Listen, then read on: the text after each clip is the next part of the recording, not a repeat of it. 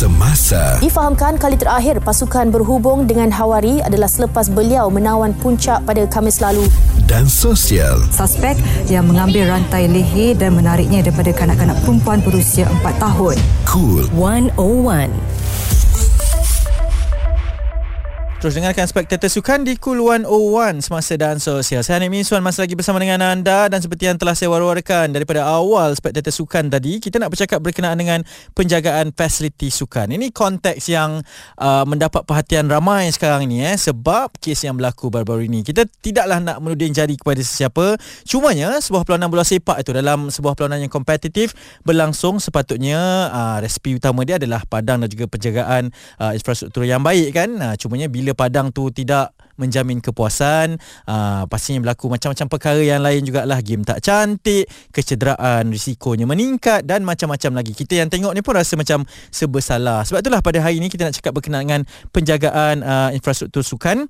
Uh, macam mana mungkin nak maintain padang nak jaga dan what it takes lah untuk kita menjaga dan uh, mendapatkan infrastruktur yang baik. Dan kita nak bersama dengan orang akademik pada hari ini. Uh, jadi saya ada dua orang tetamu yang saya bawakan khas dari Universiti Malaya. Yang pertama adalah uh, Dr. Nick Syahrizan penolong pendaftarkanan pejabat penolong naib chancellor infrastruktur dan juga pembangunan maklumat dari Universiti Malaya dan uh, dia bawa geng jugalah eh yang ni uh, biasa orang media pun kenal ni Encik Hafizal Abu Osman uh, pengarah pusat sukan Universiti Malaya Encik Hafizal sihat ya Alhamdulillah sihat. Okey. Terima kasih jemput. Aha, sama-sama. Mungkin kita nak bercakap berkenaan dengan apa yang berlaku dulu ni Encik Fizal di Stadium Ya. Nasional Bukit Jalil lah. Kita direct teruslah ke sana eh. Okey. Uh, sebagai orang yang sentiasa menjaga Encik Fizal juga terlibat dengan ialah uh, maintenance dan juga Ya, ya. uh, infras- infrastruktur sukan. Um, di pusat sukan pastinya menjaga fasiliti Betul. sukan. Uh, tidak patut berlaku uh, di Bukit Jalil baru-baru ni Encik Fizal? Saya rasa tak tak patut berlaku lah. Ha. Uh, sebab uh, Stadium Nasional Bukit Jalil ni adalah imej negara. Hmm. Uh, walaupun uh, perlawanan yang dijalankan adalah uh, Final Piala Malaysia Ya. uh, dalaman saja tapi of course uh, perlawanan tu disaksikan juga di seluruh uh, seluruh dunia. Hmm. Uh, dan uh, stadium kita ni adalah antara stadium yang terbesar juga di Ya. di dunia. Jadi uh, dan uh, pasukan negara juga sedang meningkat. Hmm. Jadi semua orang tertumpu kepada Stadium Nasional Bukit Jalil Ya. dan uh, dengan uh, kapasiti apa jumlah penonton pada malam tersebut dengan 8000 orang Hmm. disaksikan lagi oleh uh, apa penonton-penonton uh, secara apa uh, Live lah ya. live uh, di TV Mhm. dan sebagainya Mhm. uh, jadi image uh, dan juga uh, kerancakan perlawanan tu Ya. nampak banyak tersekat Hmm. Uh, jadi kita tengok pun uh, I think first 5 minit 10 minit pun kita pun rasa tak Tak puas tak, lah. tak puas Hmm. kita tak enjoy the game Ya. sebab perlawanan bola sepak ni adalah uh, bola sepak adalah perlawanan permainan yang profesional lah Hmm. uh, kelab-kelab pun semua profesional jadi Ya. bila profesional kita sebut profesional ni adalah entertainment Hmm. uh, jadi entertainment penonton yang hadir Ya. bayar tiket kita Mhm. nak uh, perlawanan tu menarik seronok disaksikan Ya. tanpa mengira siapa yang menang. Hmm. Uh, jadi itulah uh, saya rasa isunya dan uh, banyak lagi kita nak kena kupas Betul. uh, berkaitan dengan isu padang bola ni. Mhm. Uh, sebab akan datang pun kita akan ada perlawanan Malaysia lawan Oman Betul? pada 26 uh, Mac. Betul? Ya. Dan uh, sebulan sebelum tu akan Ada ada, konsert konsert. lagi? Ah. Konsert lagi, konsert Hmm. Ed Sheeran. Ya. Jadi uh, dalam keadaan padang yang sekarang ni masih lagi belum matang ditambah lagi dengan kerosakan yang telah berlaku. Ya. Jadi tempoh tu terlalu singkat. Hmm. Uh, untuk konsert ada lagi mungkin akan merosakkan lagi padang tu dan selepas tu ada perlawanan yang sangat penting. Sangat penting lah Ah, bagi, bagi, Malaysia. kan. Ya betul. Sebab kita dah menang dua kali. Hmm. Lepas tu kita akan main dengan Oman away terlebih dahulu. Ya. After that kita lawan dengan Oman di home. Hmm. Ha, jadi kemenangan dengan Oman tu sangat penting bagi Malaysia Ya. uh, untuk uh, pergi ke peringkat yang seterusnya. Hmm, dan kita dah Ya. lapisan berbuah dua kali kan Ya, betul, betul. Okey kejap lagi kita nak tanyakan Dr. Nick pula Berkaitan dengan macam mana sebenarnya Untuk um, menjaga Mungkin sistem yang digunakan pakai Di Universiti Malaya juga Untuk melihat kepada fasiliti-fasiliti sukan Yang ada di sana Kena terus dengarkan Kuluan Awan Semasa dan Sosial Helikopter cuma boleh bantu kita setakat 7,000. Okay. Di 8,000 meter, kita terpaksa dibawa turun. Di sinilah diskusi semasa Dan Sosial. Cool 101. O1 Ini Spectator Sukan anda dengarkan di Cool 101 Semasa dan Sosial. Berstream kami menggunakan aplikasi Audio Plus Bertemankan saya Hanif Miswan. Dan pada jam ini saat ini kita masih lagi bercakap berkenaan dengan penyelenggaraan Facilities dan juga infrastruktur sukan. Ialah Bukit Jalil Stadium Nasionalnya baru-baru ini mendapat uh, satu perhatian yang luar biasa Sebab dia orang kata macam main atas padang yang compang-camping pula eh. Yang ujung-ujung cantik Yang tengah begitu uh, Sampai ada yang tercedera Dan mendatangkan macam-macam risiko On a more, uh, In a more serious note ni Kita nak cakap berkenaan dengan Kepentingan menjaga fasiliti sukan Sebab itulah kita masih bersama dengan Dr. Nik Syahrizan uh, Nikmat Beliau adalah uh, penolong pendaftar kanan Pejabat penolong NAIB Chancellor Infrastruktur dan juga pembangunan maklumat Daripada Universiti Malaya Dan juga Encik Afizal Abu Osman eh, Pengarah Pusat Sukan Universiti Malaya Kedua-duanya orang akademik yang bersama dengan kita uh, Sebab itulah tadi kita dah dengarkan mukadimah sikit daripada Encik Afizal Dr. Nik mungkin di Universiti Malaya sendiri Melihat kepada yalah nak menjaga, nak plan, nak memastikan bahawa semua infrastruktur sukan, fasiliti sukan ini boleh diguna pakai hmm. oleh uh, saya percaya puluhan ribu student lah eh mungkin uh, dalam satu SEM yang aktif itu. Macam mana sebenarnya perancangan UM sendiri doktor? Okey, uh, kita kita bercakap berkenaan dengan apa ni maintenance ni. Mhm. Kita uh, pejabat kita lebih meng, apa ni mengamalkan orang kata apa? proses satu prediktif ataupun uh, predictive maintenance. Okey. Yang mana kita telah apa ni membuat satu perancangan lah jangka Hmm. panjang. Macam baru-baru ni pun kita buat satu hala tuju Ya. uh, pembangunan bagi pusat sukan ya, Cik Hmm. Fizal eh. Mhm. Yep. Yang mana kita buat perancangan antara jangka, jangka pendek dan juga pan, jangka panjang lah untuk melihat secara keseluruhan. Sebelum ni uh, di bawah uh, sukan ni kita adalah sejarah sejarah dia panjang eh, sejarah uh, berkenaan bagaimana daripada pusat tu sukan tu berkembang daripada services saja kepada akademik dan akademik tu berpecah semula sekarang kita stand alone as uh, pusat sukan Mhm. sendiri yang menguruskan apa ni infrastruktur uh, yang melibatkan padang bola apa ni uh, orang kata apa uh, tenis Ya. squash dan dan lain-lain peralatan lah gimnasium di sekitar pusat sukan ni uh, uh, di seluruh uh, Universiti Melaya ni. Okey. Jadi di mana perancangan tu okey uh, saya nak bercerita berkenaan uh, pada tahun uh, uh, bagi RMK du, uh, 12 2025 ni kita telah memohon uh, apa ni dalam RMK 12 ni sebanyak uh, lebih kurang dalam 14 juta Okey. Bagi tujuan uh, orang kata apa ni uh, penyelenggaraan dan pembangunan lah yang mana kita menambah baik daripada masa ke semasa lah Okey. yang macam kita bagi tahu tadi perancangan uh, ni untuk uh, menambah baik dan juga untuk mengganti peralatan-peralatan usang ni uh, of course dengan bantuan kerajaan lah Okey. for sure uh, jadi uh, tujuan kita supaya uh, penggunaan ni yang macam uh, tuan beritahu tadi kita Mhm. mm-hmm. dalam satu-satu masa ni kita ada 10 hingga 15 ribu uh, student Ya. uh, Ramai tu. dalam Ha. ha. Jadi penggun, penggunaannya ni kuat intensif lah Hmm. ha, secara keseluruhan J- Ya. Kita uh, dengan bantuan pusat sukan ni pusat sukan ni adalah satu uh, portfolio di bawah pejabat PNC IPM ni Okey. Ha, jadi kita bekerjasama dalam membuat perancangan tu uh, untuk orang kata apa mengenal pastilah. Mhm. Jadi kita buat secara berperingkat. Mhm. Okey yang mana macam uh, bagi tahun 2025 ya saya cerita yang akan datang ni ya. Mhm. Kita akan ganti macam uh, lampu limpah dan trek larian di stadium uh, stadium arena. Lepas tu gelanggang serbaguna pun kita Mhm. akan naik taras semula. Okey. Uh, begitu juga dengan gelanggang varsity ya. Cik Ya, Rizal. Gelanggang. Varsity. Ah, penggantian lantai dan juga bumbung pemukaan gelanggang dan juga kalau uh, siapa yang pernah masuk UM ni dia akan nampak varsity lake tu kita okay. akan perbaharui semula uh, uh, boat house itu Hmm, kawasan untuk, sekitar. uh, sekitar tu dan uh, kalau kata orang luar pun kita offer juga Ah. untuk penggunaan uh, untuk boleh Secara berkaya dia kat ya berkaya ya. uh, Okey. dan juga apa ni basikal eh Basikal. basikal Hmm. untuk riadah lah uh, aktiviti riadah selain daripada orang kata apa game-game insentif uh, intensif ni kita juga ada uh, riadah dan juga rekreasi lah Hmm. Ha, Hmm. jadi uh, pem, uh, seperti yang dimaklumkan tadi jadi orang kata apa penyelenggaraan tu kita buat secara berkala secara Okey.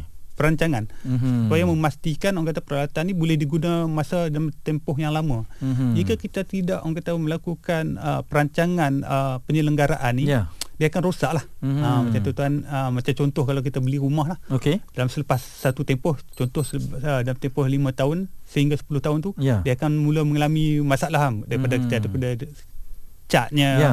Leaking. ah, leaking bumbung itu Ya. yang normal kan Mhm. jadi uh, untuk mengelakkan masalah masalah orang kata apa ni berlanjutan jadi orang kata apa jadi nampak berpanjangan tak Ya. bersudahan dan melibatkan pertukaran yang lebih besar Mhm. adalah lebih baik kita mengamalkan apa ni penyelenggaraan berkala ni lah. Okey Ah, Dr. Tu. uh, mungkin dari sudut pengurusannya melihat Hmm. kepada apa yang berlaku di Bukit Jalil sebagai Hmm. case study kita lah eh. Hmm. Uh, kita foresee melihat kepada sesuatu okey ada event ni takut nanti uh, benda ni terganggu kepada event yang lain pula. Hmm. Oh kita nak siapkan facilities ni untuk event yang lain ni. Ya. Tapi nak dikacau pula. Ada jadualnya yang memang dah ditetapkan oleh pengurusan?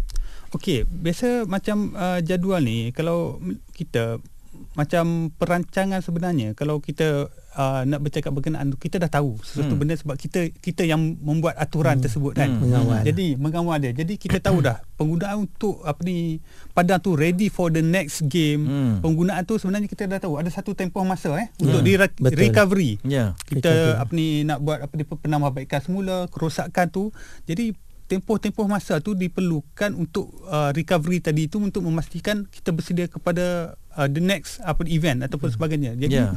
bagi bagi pandangan kita lah Mhm. pandangan kita uh, perancangan tu penting lah supaya aturan tu sebab kita sebenarnya kita dah tahu macam kita di sistem Melaya pun kita menggunakan sistem UM point Okey. UM point ya, Okey. yang mana kita dah dah selaraskan dah Hmm. Ha, kita dah tahu selepas event ni ada event ni ada Hmm. event ni jadi kita dah boleh buat perancangan tersebut lah dan mengambil, dengan juga mengambil masa ataupun uh, dengan melihat tempoh masa recovery proses tu. Ya. Ah, itu pun jadi- dia ambil maklum jugalah. Ya, itu Ah, antara betul. apa ni perkara penting lah. Perkara penting kan. supaya Ya. memastikan Penjadualan Ah. yang uh, cekap lah. Ah. mutu permainan tu dia akan mem, apa ni padang tu kualiti padang akan mempengaruhi mutu permainan setuju. Permainan tersebut. Ya, maksudnya betul. dari sudut uh, pengurusan yang profesional kena ambil maklum benda-benda macam tu. Ya. Kejap lagi kita nak tanyakan lebih lanjut berkaitan dengan penjagaan padang macam mana untuk proses recovery semua dengan mereka yang selayaknya itu anda kena terus dengarkan kami di Cool 101 Semasa dan Sos.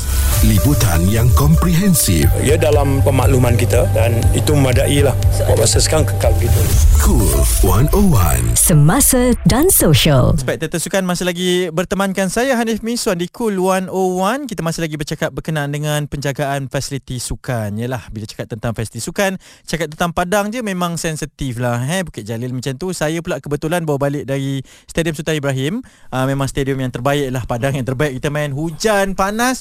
Memang main lah macam mana pun. Sliding lah macam mana pun. Uh, memang padang itu dijaga dengan baik. Itulah perbezaannya mungkin dengan orang yang betul-betul uh, tahu menjaga padang hmm. dan juga yang mungkin terlepas pandang tentang tanggungjawab untuk menjaga padang tersebut. Dan kita masih bersama dengan pengarah Pusat Sukan Cik Afizal Abu Osman, pengarah Pusat Sukan Universiti Malaya dan juga uh, Dr. Nik Syahrizan, penolong pendaftar kanan, pejabat penolong NAB Chancellor, infrastruktur dan juga pembangunan maklumat. Dua orang akademik kita bawakan kepada anda ini. Kita nak cakap tentang um, penjagaan padang terutamanya sekarang ni Cik Afizal. Uh, sebagai Ya. orang yang mungkin arif berkenaan dengan penjagaan fasiliti sukan ini, padang terutamanya.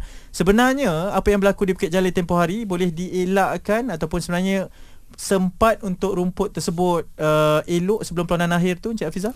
Uh, sebenarnya memang boleh dielak Hmm. dan uh, sempat Hmm. untuk perlawanan akhir itu Hmm. jika tiada perlawanan Pesta Bola Merdeka Oh, uh, yang sebelum dimainkan tu? yang sebelum tu Okey. dan juga tiada konsert. Okey. Uh, sebab uh, untuk mematangkan uh, rumput ni Hmm. uh, dengan dengan uh, 100% lah. Ya. Uh, jadi akar dia pun dah sampai ke bawah mencengkam Hmm. uh, semua yang ada tu. Mhm. Uh, dia memerlukan at least 6 bulan ke 8 bulan. Wow. Uh, tapi apabila baru saja di di ditanam Mhm. lebih kurang dalam 3 ke 4 bulan Mhm. terus diadakan perlawanan Pesta Bola Merdeka Betul. dan dijalankan di di stadium uh, Bukit Jalil. Ya. Uh, dan kalau kita lihat dalam TV itu pun dah menjadi isu Nah. yang mana rumput dah tercabut Betul. uh, banyak kawasan-kawasan yang mungkin uh, tak dapat uh, pencahayaan cahaya matahari yang cukup Ya. kawasan tu yang banyak yang rumput dia tercabut Hmm. jadi di situ pun dah berlaku kerosakan uh, yang mana rumput tu belum lagi matang dah tercabut dan perlu ditanam semula Ya. uh, supaya akar dia kembali menjala ke bawah. Hmm. Uh, tapi bila dah tercabut benda tu tak berlaku. Okey. Uh, dan uh, apabila uh, ada tempoh lagi satu bulan Hmm. sebelum perlawanan dengan Republik Kyrgyzstan Ya. Uh, so Padang dah kembali okey sebenarnya Ya, betul. walaupun ada tempat yang masih lagi belum belum selesai masalahnya Mhm. belum lagi apa dapat mencengkam apa dasar tanah tersebut Mhm. jadi uh, sekurang-kurangnya dia dah okey Hmm. uh, dan sebenarnya dia memerlukan lebih masa Okey. untuk rumput tu matang. Hmm. Uh, pada masa ter, lawan Kyrgyzstan pun saya jangka lebih kurang dalam 60 40 per- uh, 60 ke 70% uh, rumput tu matang. Okey. Dan memerlukan lagi 30% Hmm. untuk untuk betul-betul 100% boleh digunakan. Okey. Tapi malangnya konsert diadakan Hmm. dengan keadaan cuaca yang Ya. yeah. panas sekarang ni. Ya. Jadi penerimaan cahaya matahari uh, yang masuk ke dalam Stadium Bukit Jalil tu Hmm. sangat-sangat kurang. Ya. Uh, kalau waktu biasa pun pencahayaannya cuma memakan masa 3 jam saja Mhm. mm-hmm. untuk masuk disebabkan oleh struktur struktur bumbung Stadium Nasional Bukit Jalil Mhm. dan uh, apa uh, terpaksa menggunakan apa lampu apa uh, yang Daripada lighting-lighting ya tu kan. Ha, ha. so jadi itu pun tak cukup Hmm. uh, masa pun tak cukup Ya. Uh, jadi banyak faktor-faktor yang mempengaruhi rumput tu t- tidak matang pada masa yang sepatutnya. Okey, Cik Hafizan, moving forward ni. Uh, Yep. kita ada banyak lagi perlawanan ni. Betul. Ramai juga dah bising ni. Betul. CEO pun kena tekan lah ya stadium pada ketika ini. Chairman pun kena macam-macam. Ya. Apa yang perlu dilakukan sekarang ini? Sebenarnya okey uh, ada ada artikel lah yang hmm. saya bagi statement uh, yang mana saya saya berpandangan lah uh, boleh Uh, konsert diteruskan Ed Sheeran diteruskan sebab okay. uh, kita pun tak boleh menafikan uh, sebenarnya fungsi Stadium Nasional Bukit Jalil ni adalah uh, dia dia multi purpose stadium Pelbagai lah. uh, pelbagai Ya. bukan kepada bola sepak saja Ha. sebab kita tak tak ada stadium dan kita juga belum ada lagi teknologi yang boleh uh, apa uh, me, apa me, meletakkan apa apa apa benda Alas dia. alas dia hmm. walaupun kita ada Terraplast Okey. tetapi mungkin disebabkan oleh uh, apa Uh, berat apa manusia yang Hmm, memijak ya. dan juga dengan sistem uh, audio Hmm. yang berat Mhm. uh, jadi kalau kita tengok kawasan yang betul-betul rosak tu adalah kawasan terletaknya sistem sistem uh, audio Ya, yang beratnya kan? ya Ya. tower tu Ya. yang beratnya bertantan Hmm. Uh, jadi kita belum ada teknologi yang boleh uh, cover rumput Hmm. tu dengan selamat. Ya. Uh, jadi uh, uh, saya punya cadangan lah. Mhm. Uh,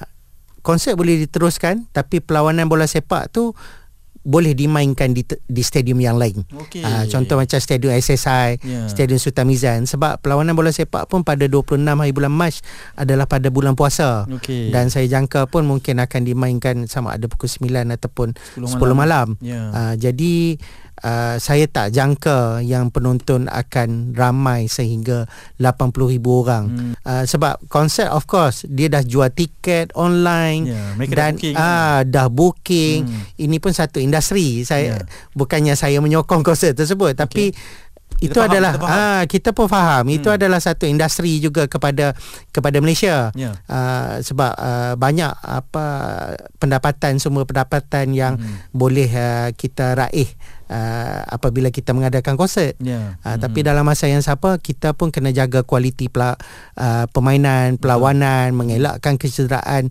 pemain-pemain daripada berlaku uh, yang mana kita tengok Ubaidullah Ya. uh, kena ACL Hmm. Uh, ant- antara pemain yang berbakat yang Hmm. akan bermain under 23 Malaysia Betul, betul. Hmm. uh, yang akan bermain Piala Asia dan uh, Corbin Ong Ya. pertahanan yang uh, terbaik uh, Hmm. sekarang ni di Malaysia Ya. pun uh, kecederaan buku lali. Jadi kita rugi pemain-pemain yang penting ni Hmm. uh, untuk perlawanan yang penting Piala Asia pada bulan 1 nanti. Hmm. Uh, so sebaiknya kita mengelakkan tu dan bermain di stadium yang lain. Okey, satu Ya. cadangan yang baik dan Ya. uh, nanti mungkin ada yang mendengarkan jugalah boleh hmm. digunakan sebagai panduan untuk masa akan datang nanti. Ya. Banyak lagi kita nak tanyakan terutamanya tentang pasti sukan di FT Malaya.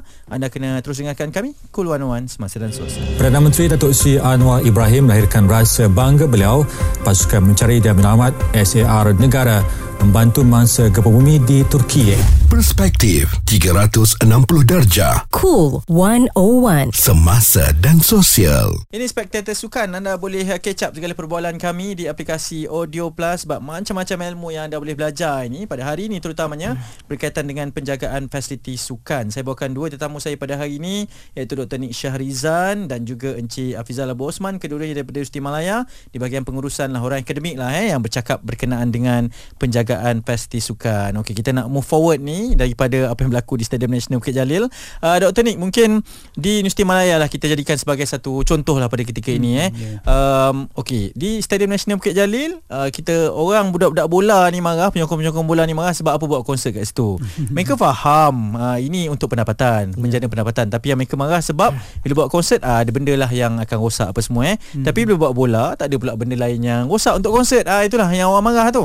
Jadi di UM mungkin uh, mendapatkan benda yang sama juga. Kadang-kadang uh, fasiliti ni disewakan mungkin untuk Betul. menjana pendapatan untuk universiti juga. Kita faham kat situ. Hmm. Tapi dalam sama nak seimbangkan dengan penggunaan pelajar ni. Macam mana doktor ni? Okey, apa ni seperti yang uh, kita sudah maklum lah dalam uh, Universiti Melaya ni, yeah. kita memperkenalkan uh, sebenarnya bukanlah baru sebenarnya, tapi orang kata agak uh, sudah agak lama eh. Mm-hmm. Kita menjalinkan kerjasama dengan apa ni syarikat-syarikat swasta. Okey. Uh, yang mana kalau konsep ni sekarang ni uh, di, dikenali sebagai RFP ataupun ada juga dikenali sebagai uh, BOT yang mana kita uh, menyediakan apa ni kawasan dan syarikat akan menjalankan ataupun uh, melakukan membina. operasi lah hmm. membina dan menjalankan operasi. operasi. Jadi pendapatan tu uh, kita ada pendapatan lah daripada daripada sistem tu yang kita perolehi daripada syarikat yang, yang menjalankan kerjasama tu tersebut lah. Hmm, yeah, uh, yeah. Okay, contoh yang kita bagi uh, sekarang ni kita ada apa ni padang uh, jenis sintetik, sintetik, ya. Yeah. sintetik dan dua padang, uh, dua hmm. padang lah hmm. sekarang ni. Uh, selalu main kat tu, saya selalu main uh, juga kat situ. Yeah. Ha. Dan jadi bila bercakap berkenaan dengan uh, padang ni, apa ni spesifik secara padang lah sebab yeah. isu kita yeah. berbicara pasal padang ni. Hmm uh, bila menyediakan ni kita mendapat apa ni orang kata apa orang kata sedikit orang kata ni, pendapatan lah pendapatan lah penjanaan hmm, pendapatan yang mana kita gunakan balik untuk kepada pelajar. Okey. Uh, jadi pelajar. Jadi di mana uh, pada masa yang sama pelajar mendapat apa uh, manfaat apa ni pusat sukan pun mendapat apa ni apa sedikit apa, pendapatan bagi tujuan maintenance tadi itulah. Hmm. Okey. Ha, jadi yang maintenance tadi melibatkan uh, preventif dan juga prediktif yang macam hmm. saya bagi tahu tadi. Hmm. Yang mana yang mana kita rancang, yeah. yang macam kita bagi tahu awal tadi yang perancangan antara 5 tahun, 10 tahun yeah. dan juga apa ni prediktif yang berdasarkan keperluan tadilah. Hmm. Ha, jadi uh, orang kata pendapatan ni uh, yang kita gunakan ni disalurkan kepada itulah. Kita kembalikan semula kepada pelajar. Yang mana pelajar pun dapat special apa ni apa ni? Masa masa penggunaan lah. penggunaan. Okay. uh, sekarang ni pun uh, semalam kita ada uh, baru rasmikan apa ni? Gelanggang pickleball eh? Uh, pickleball uh, okey. Uh, di dalam UM semua dalam, dalam UM, UM. okey. uh, dimaklumkan uh, orang kata pickleball ni yang komplit uh, dia kata padang dia tu uh, tujuh eh ada tujuh tujuh uh, gelanggang tujuh uh, gelanggang. bertaraf antarabangsa lah Wow. kali pertama dibuat di universiti dalam Malaysia uh, right. jadi wow. so UM ni apa ni the first university lah trendsetter uh, jugalah ni ya ya betul yes. okey baik okey mungkin ada backlashnya okey kalau macam di Bukit Jalil backlashnya uh, peminat bola dengan peminat konsert bergaduh lah hmm. uh, sebab eh yang ni buat yang ni yang ni yang salahkan yang ni di universiti maksudnya dengan uh, menggunakan konsep yang lebih kurang sama juga yeah. ni ada pihak swasta hmm. membangunkan padang yeah. universiti juga pakai pihak hmm. swasta pun pakai mereka hmm. juga sewakan yeah. berlaku percanggahan sebegitu maksud oh yang ni salahkan ini kenapa padang rosak okay. ni yang ni salahkan ini betul ada berlaku tak macam tu macam mana uh, nak menguruskan itu, tu itu yang kita panggil tadi perancangan tadi tu hmm. uh, macam uh, pusat sukan dia bertanggungjawab adalah pihak bertanggungjawab menguruskan orang kata segala tempahan tadi tu lah. Nah, ni ha, CEO nya lah ni. Ha, cerita. Ha, ha, okay. CEO lah. Ha. Sebagai CEO lah. Ha. Dia akan menentukan lah apa ni pada tempoh-tempoh uh, tertentu ni contoh kalau kita ada penganjuran uh, sebelum ni kita ada uh, bola sepak bawah 16 bawah hmm, 17 bawah 16 uh, AFC AFC ya betul. Ya, ya, kita betul. tahu pada penggunaan tempoh tersebut katalah game ni dalam uh, 2 minggu. Dalam uh, satu bulan atau dua bulan ke belakang ni kita takkan orang kata benarkan sewaan uh, lain lah sewaan lain uh. yang untuk kapasiti besar seperti macam konsert okay. sebab di tempat kita pun ada hmm. memang kita buat juga benda-benda macam ada tu kan ada mini-mini uh, lah ada konsert, uh. konsert ada sukan pelajar yeah. yang apa kata pihak-pihak luar yang terbaru ni Pro 2 daripada hmm. Pro 2 okay. uh, in the ya. future kita ada dengan apa ni Kementerian Kewangan, Kewangan. Okay. Uh, ada bermacam-macam uh, lah. jadi tugas kita di hmm. sini adalah merancang tadi itulah. Hmm. Dan kita tahu setiap event-event yang akan uh, berjalan ni dan apa keperluan dia tu Hmm. uh, itulah dia letaknya orang kata keperluan merancang tadi dah. Merancang Okey. ni sama ada merancang untuk orang kata menjadi lebih baik ataupun jadi gagal lah. Hmm, gagal kita merancang adalah Yalah. merancang untuk gagal lah ya. Ya. Wow, ini Betul, satu input yang sangat baik sebenarnya. Ya. Rancangan yang baik lah ya. Dan Ya, perancangan ya, juga saya nak betul. tanyakan nanti. Uh, satu lagi ni soalan yang saya simpan di penghujung nanti, okey? Spectator Sukan Cool 101. Informasi yang semasa dan sosial. Seperti di belakang saya ini yang mana kawasan Bazar Ramadan yang dilaporkan antara yang teruk terjejas. Tiada syok sendiri. Cool 101. Semasa dan sosial. Ini Spectator Sukan Cool 101 Semasa dan Sosial Saya Anik Miswan Masih lagi menemani anda Dan kita masih lagi bercakap Berkenaan dengan Penyelenggaraan Fasiliti sukan Infrastruktur Dan sebagainya lah ya Dalam konteks uh, Berkaitan dengan Yalah Penting untuk ada uh, Fasilitis yang baik ini Supaya kita dapat melahirkan Atlet yang baik Kalau nak beriadah pun Dapat beriadah dengan Suasana yang baik lah ya. Sebab tu kita bawakan Dua orang akademik pada hari ini.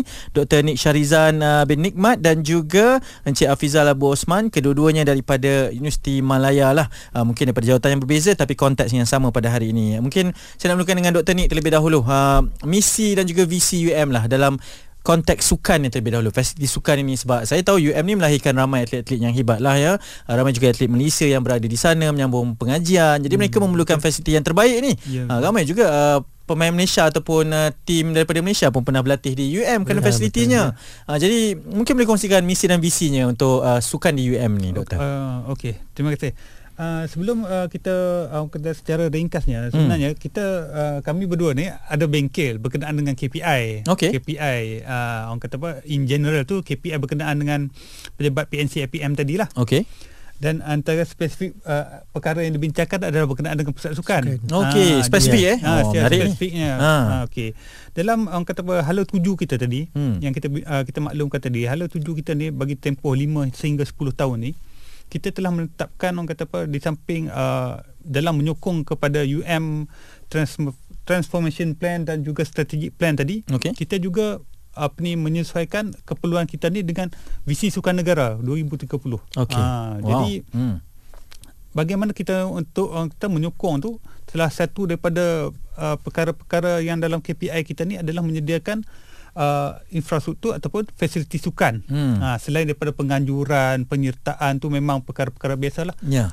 Dan baru kita bincang tadi tu tadi um, untuk meletakkan orang kata apa satu uh, KPI khas berkenaan Okey. dengan orang kata pembangunan dan juga penye, penyelenggaraan ni lah bagi Okey. memastikan Mhm. macam kita bagi tahu tadi peringkat awal tadi kalau kita gagal merancang akan menyebabkan lebih banyak modal ataupun apa ni wang Kos- lah kita kos yang perlu dikeluarkan lah. lebih tinggi Hmm. macam Ya. Cik Afizal komen tu dia memerlukan satu jumlah tertentu yang Hmm. mungkin melibatkan jutaan ringgit. Ya. Ha, jadi perkara tu orang kata apa kita boleh elakkan sebenarnya Hmm, hmm. dengan uh, merancang tadi itulah. Ya, betul. Ah, dengan perancangan yang baik tadi tu Okey. bagi tempoh-tempoh tertentu orang kata apa jangka pendek, jangka panjang dan juga kita juga mengambil kira uh, di Universiti Melaya ni fokus kita utama kita adalah belajar. Hmm, Okay. okey. jadi untuk fokus uh, seterusnya dalam tempoh apa ni yang kata 5 uh, hingga 10 tahun ni kita akan baik pulih keseluruhan uh, apa ni fasiliti sukan di kulis-kulis kediaman. Okey. Ah, Wow. ah, Hmm. Jadi Betul.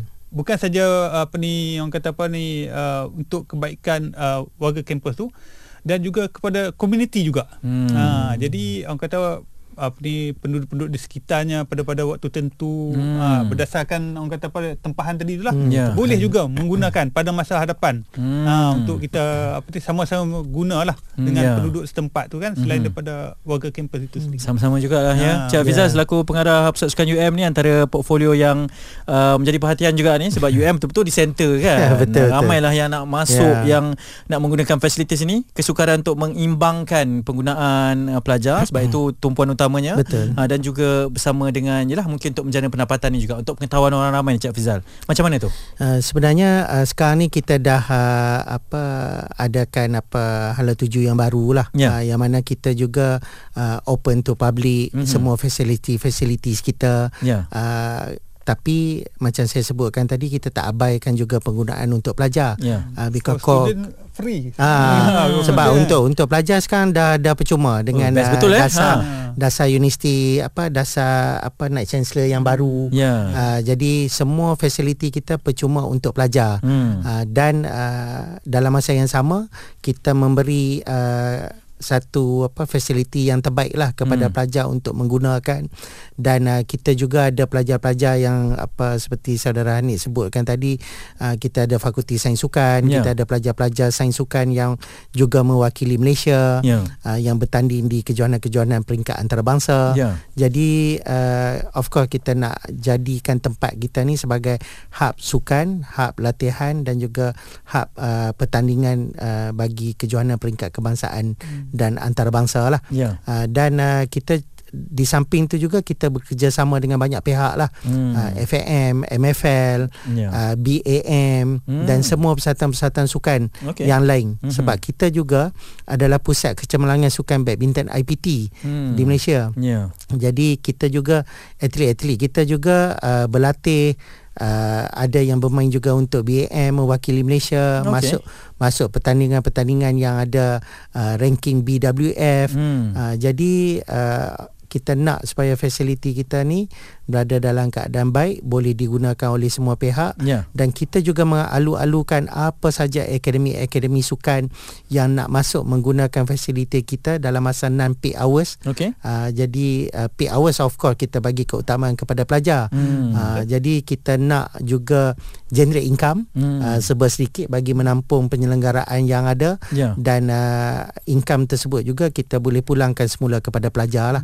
Okey. Uh, so insyaallah uh, banyak lagi uh, fasiliti-fasiliti baru yang kita cuba bangunkan. Okey. Uh, yang terbaru pickleball mungkin selepas ni kita ada green golf putting Wow. golf uh, Wow. kita ada Incoming driving range Ha. Saya main foot golf tau jangan Ah, foot okey golf, okey. Ha. Itulah kita boleh cari juga sebenarnya Ya, ya. banyak uh, tempat-tempat baru yang kita boleh explore uh, sukan-sukan yang baru. Mhm. Kita ada walking football, most Ya. probably maybe uh, foot golf Ya. uh, kita boleh bangunkan. Mhm. Uh, sebab sekarang ni pun dah ada di peringkat antarabangsa. Ya. Jadi dalam uh, KPI tadi juga kita Mhm. juga uh, meletakkan sasaran untuk menganjurkan kejohanan-kejohanan di peringkat antarabangsa uh, di UM. Wow. Uh, jadi kita nak supaya semua orang tertepu di UM Hmm. dan kita nak juga supaya kita ni dijadikan benchmark oleh uh, mana-mana pihak. Uh, Okey. kita alu-alukan. Okey, kita pun nak ucap terima kasih atas Ya. uh, input yang sangat banyak pada hari ini dan saya percaya ramai yang mendengarkan kita di Spectator Sukan minggu ini belajar banyak perkara macam saya juga.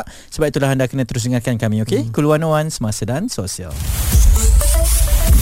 Hanya yang terkini. Mengulas hala tujunya selepas ini, Khairi mengakui menerima pelawaan parti lain namun enggan membuat keputusan ketika ini. Cool 101 Semasa dan Sosial